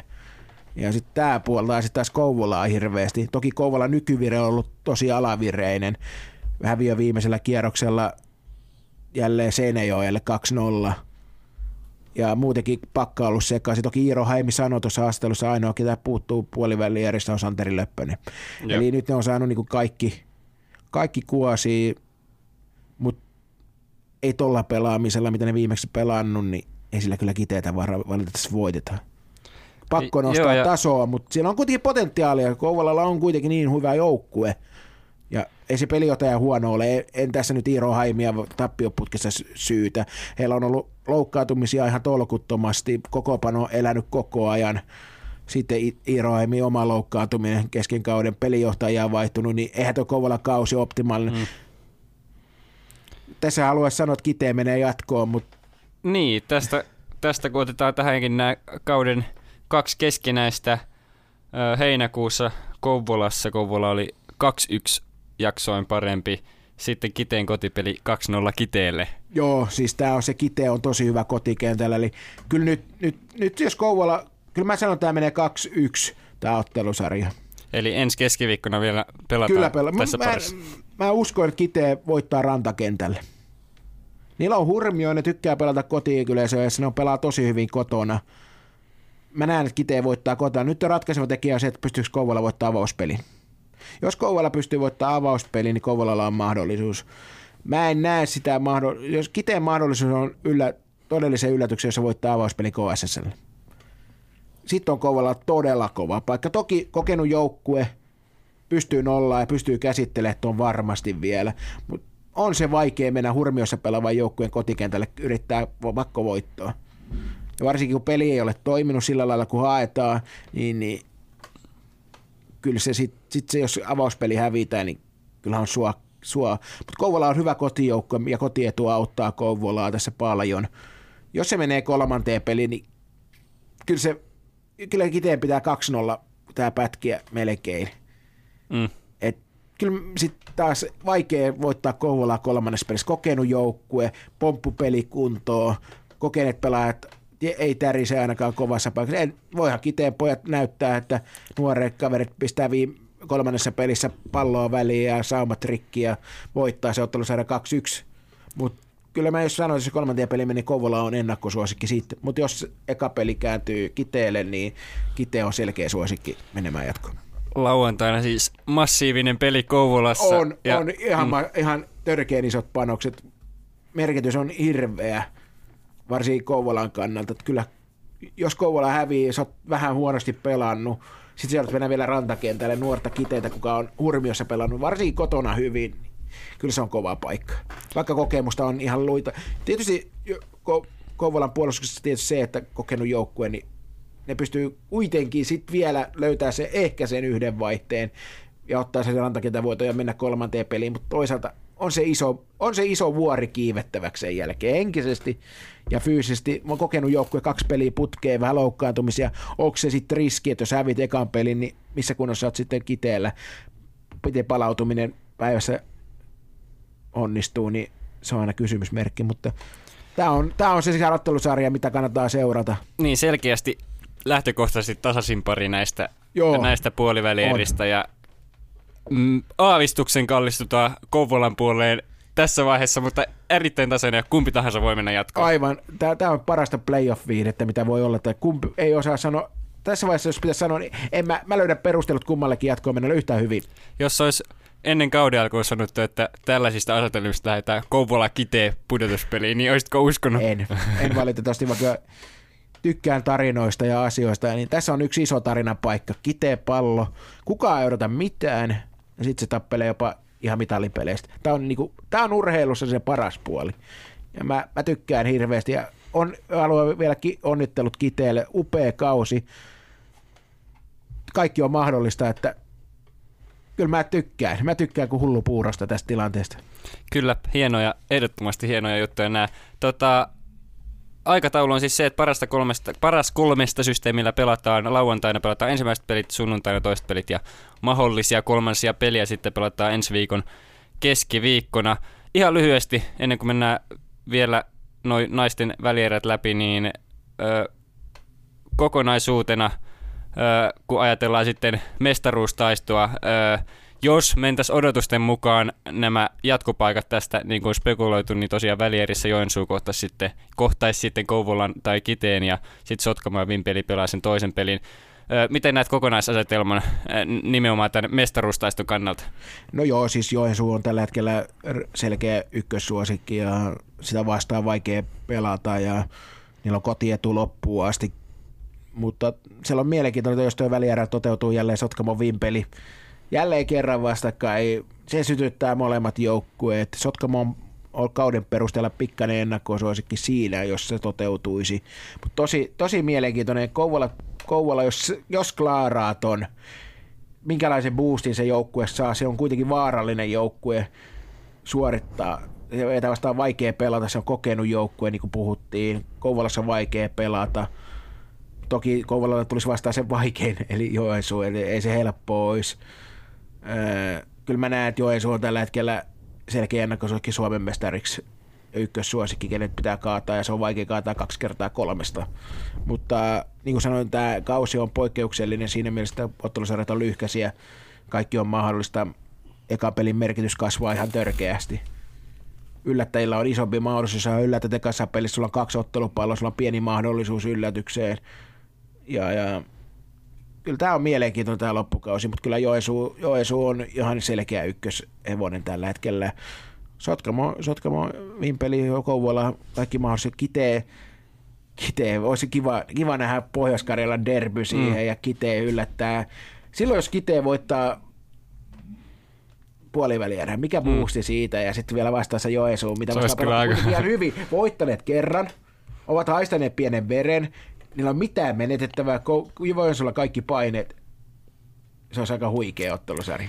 Tässä on joka tapauksessa aika herkullista Ois, asema, se joo. on Siis joko Joensuu Kouvola tai. Joensuu Kitee ja tässä mut rakentuu se- hienoja, hienoja, tota, hienoja asetelmia tässä vaiheessa. Kyllä playerit on tässä syystä aivan loistavaa aikaa ja kannattaa eksyä pesäpallostadioneille vähän kauempaakin, että jos et halua mennä, jos Helsingissä päin liikutte, niin Hyvinkään ei ole kaukana. Siellä on ihan hyvä ottelusarjat sunnuntaina Hyvinkäällä pelataan peli kello, kello 16, minkä ihmeessä katsomaan, tai Kouvolaa sitten lauantaina, ei tästä kovin pitkästi ajan, niin kannattaa mm. mennä katsomaan.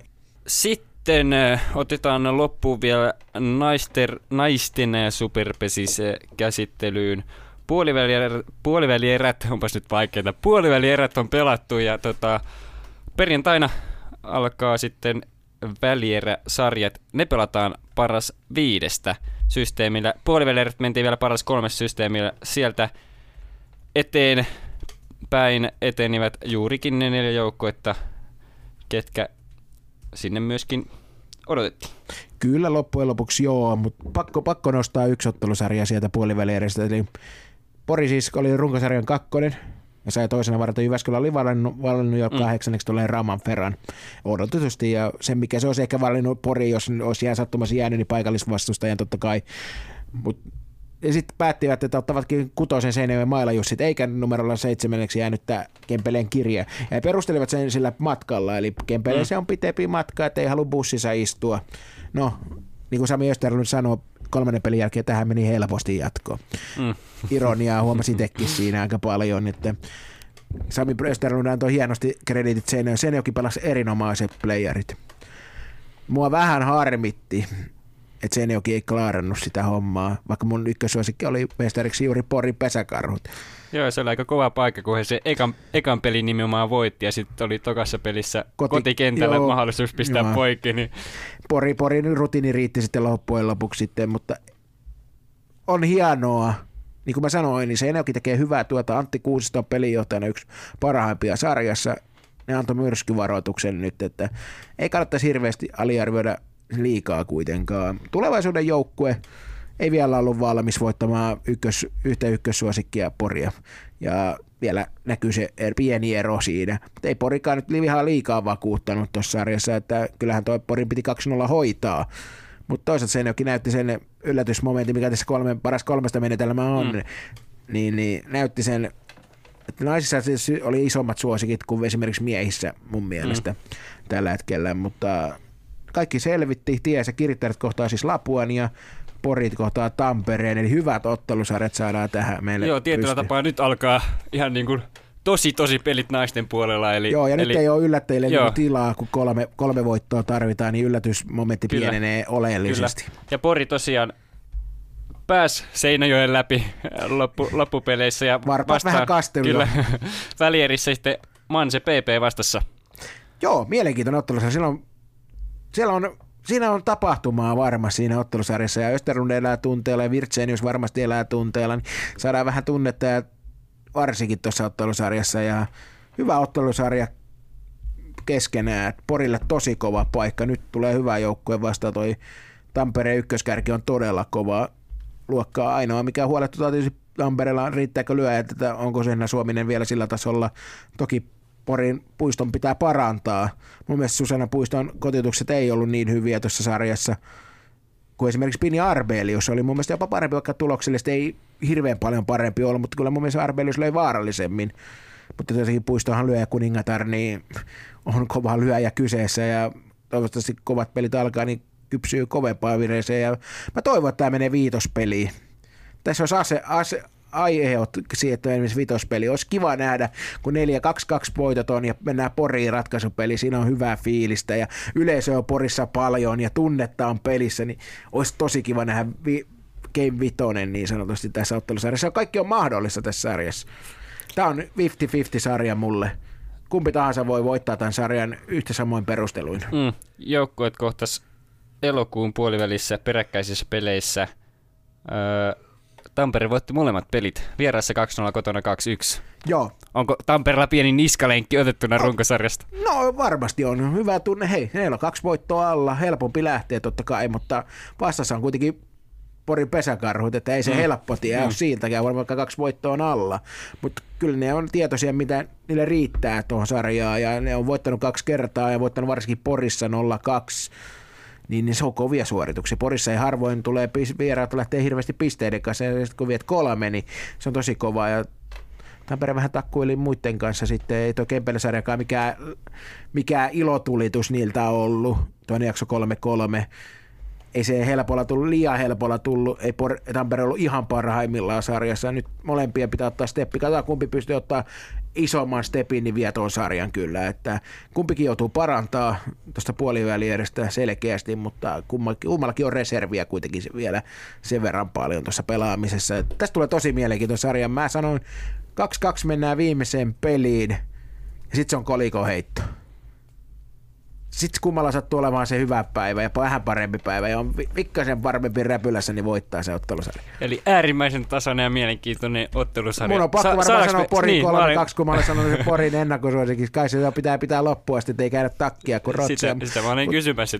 Mutta toisaalta saada... tekisi mieli sanoa Tampere, kun Tampere niin. on ollut keskenään parempi, mutta mä sanon Pori 3-2.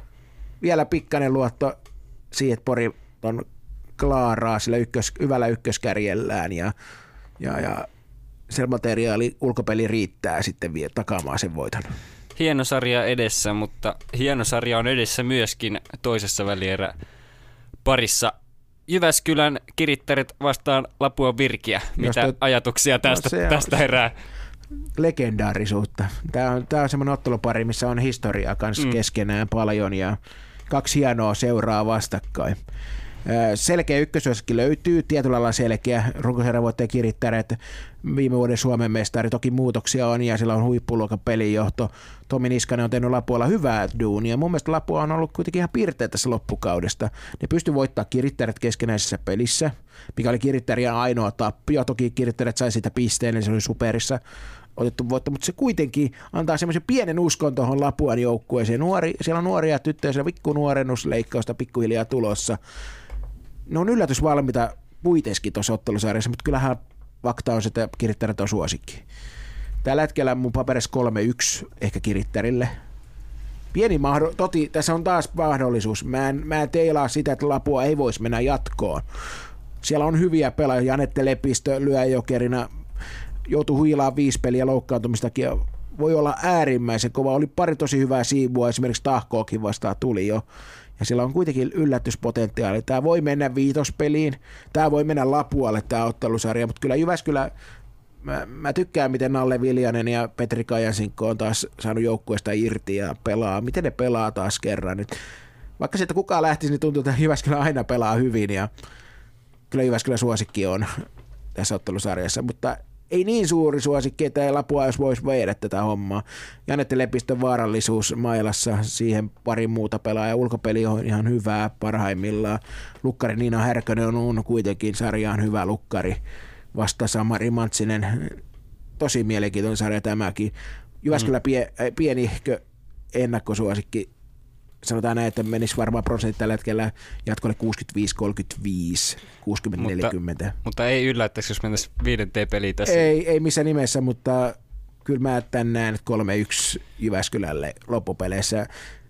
Se rutiinitaso, mitä siellä, vaatimustaso, mikä siellä, niin ohjaa Kyritteri Emma Körkkö on erinomainen tämän kauden, niin kyllä mä veikkaan, että Jyväskylä tämän klaaraa, mutta ei, ei, ei viheltele vinaaleihin. Joo, ja mainitaan vielä nämä, vaikka tuossa mainitsitkin ne, vähän noista keskenäistä. Öö, molemmat joukkueet voitti kotipelinsä runkosarjassa 2-1, eli siinäkin mielessä tasaiset, Joo, tasaiset lähtökohdat. Tämä, tämä, ole, tämä sarja on siis hyvä taas eri eka pelin merkitys. Jos vaikka Lappua pystyisi yllättämään tuolla hippoksella, niin tämä ohjelma voi kääntyä aika lailla. Sitten tullaankin seuraava kerran Pisko-areenalle Lapualle pelaamaan, niin sitten ne mitataan Jyväskylää. Tässä on Jyväskylällä hyvä mittari. Nyt, nyt pitää peli ottaa myös heidänkin pitää parantaa pelaamista. He olivat vähän vaikeuksissa Raumalla toisella jaksolla – niin ei, se, ei tämä tule olemaan heillä sille, että Jyväskylä tulee ja pelaa rutiinilla pelkästään. Tää, kyllä he pitää pelata hyvin. Lapua tarjoaa kuitenkin pelillisesti haasteen. Lapua oli hyvä Hyvinkäätä vastaan. Sitten loppupeleissä. Niin, niin ei- Hyvinkäällä loppu. Vaikka Hyvinkää oli tosi lähellä jo. Mm.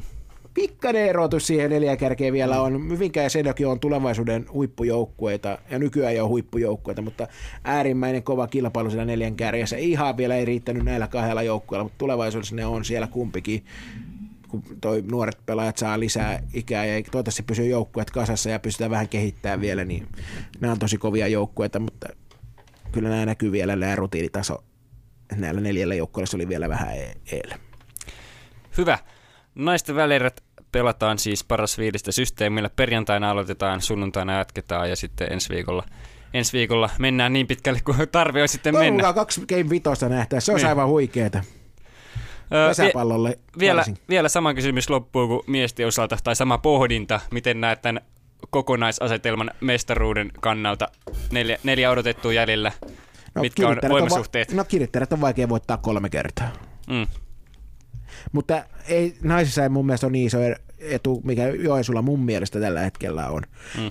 Mutta miehissä tietysti se, että siellä pelataan paras kolmesta, niin mikä pienentää taas Joensuuta. Tämä on tosi vaikea. Kyllä kirittäjät ykkössuosikki on mun papereissa tällä hetkellä. Mutta sitten mennään tosi niinku tasaisesti, siis ei tässä niinku, niinku sanoin, niin kuka tahansa voi voittaa kenet tahansa missä Niin, tahansa ottelusarjassa. Kellä tahansa on mahdollisuus ottaa se mestaruus. Kyllä mä näen, mutta kyllä mä niinku suosikki y- järjestys menee tämän runkosarjan mukaan käytännössä tälläkin hetkellä mulla. Että Lapualla on mun mielestä pienimmät saumat, mutta kyllä heilläkin sauma on. Jos he nyt voittaa kirittäjät kolmessa kertaa, niin Mm. kenet tahansa voi voittaa sen jälkeen kolme kertaa. Eli kyllä Lapualla mestaruusmahdollisuus on, mutta kyllä se vaatii Lapualta venymistä enemmän kuin monelta muuta näistä joukkueista. Tämä Lapuan materiaali on hyvä, mutta niin kuin näette, niin kuitenkin runkosarjan nelonen, niin siinä on kolme joukkuetta, joka on pelannut runkosarjan paremmin. Niin, niin ei se helppo tie mestaruuteen ole, mutta ekaksi pitäisi voittaa tuo Jyväskylä. Pori, Porilla omat kompastuskivensä, Tampereella omat, että hirveän hieno lopputulos tässä kuitenkin. Meillä on mahtava syyskuu Pesiksen parissa Joo, muissakin edessä. lajeissa on. Jalkapallossa on. mennään varmasti kovaa Kyllä, eteenpäin, kyllä. sillä mestaruustaista lukee tosi kovana mies Veikkausliigassakin. Kyllä, ja tässä saadaan myöskin käsipallo liikkeelle ja jääkiekko liikkeelle Joo, ja liiga, toivon mukaan saadaan Mm. alku. Meillä on tosi hieno syyskuun lopputulos ja lokakuun alku. Mutta pesispelejä ehdottomasti paikan päälle niin paljon kuin mahdollista. Joo, ehdottomasti. loput Nyt ruudun, on, nyt on ruudun hyviä pelejä tarjolla. Nyt on hyviä pelejä vaan tarjolla. Näin on saatu vähän tämmöinen hybridijakso. Öö, tilanne vähän eli. Tässä tuli lä- nauhoitusaamuna vielä muutoksia kokoonpanoja. Sitten saatiin, saatiin lennosta lisää väkeä myöskin studioon, mutta pesäpallo saatiin käsiteltyä ja saatiin myöskin jalkapallo niin kuin piti ja sitten jääkiekko ja käsipallo saatiin lennosta mukaan. Toni tuli, Toni tuli myöskin tänne meidän studioon ja Jussikin kävi lyhyesti. Joo, se häipy saman tien näköjään. Käsipallomies. Kyllä, kerran Kiireinen käsipallomies. Kyllä, kerrankin saatiin, saatiin ohjelman kuvauksen mukainen monilajinen jakso eetteri. No, mutta tämä on hauska, että meillä on monipuolista. Kyllä ja näiden lajien parissa jatketaan. Seurataan pesistä pudotuspelejä tarkalla silmällä. Joo, katsotaan mitä saadaan ensi viikolla asti valmiiksi. Jääkiekko, Eh- Ehkä näin jääkiekkoasiantuntijakin saa nyt tässä syksyn mittaan vähän enemmän oltua täällä studiossa, Kyllä, kun ko- on pelit no saatu käyntiin pikkuhiljaa. kohta pääset väsäilemään SM rankingin. Kyllä saadaan, Ja mä saadaan haluaisin, totu- että me nähtäisiin vielä meillä mestisranking joku päivä vielä tässä. Kyllä, eiköhän menne vaan saada, saada Heinola kasaan. pelitat voittaa sen kuitenkin. Kuten, kuten joka vuosi. Ja toki, toki jalkapalloakin tässä seuraillaan ja to, kuten kuultiin, ensi viikolla on vähän lupailtu käsipallo ennakkoa. Toivon mukaan saadaan jaksoja vähän tiiviimmällä tahdilla. Tarkoitus on vähintään kerran viikossa nyt syyskuussa näitä Ajetaan tuottajia. ulos, ulos ajaa. Mutta kiitokset Arto, kiitokset Toni. Kiitoksia kaikille. Kiitos, Kiitos Leevi. kaikki kuuntelijat ja pysykää kuulolla mahtava palloilu syksy meillä menossa.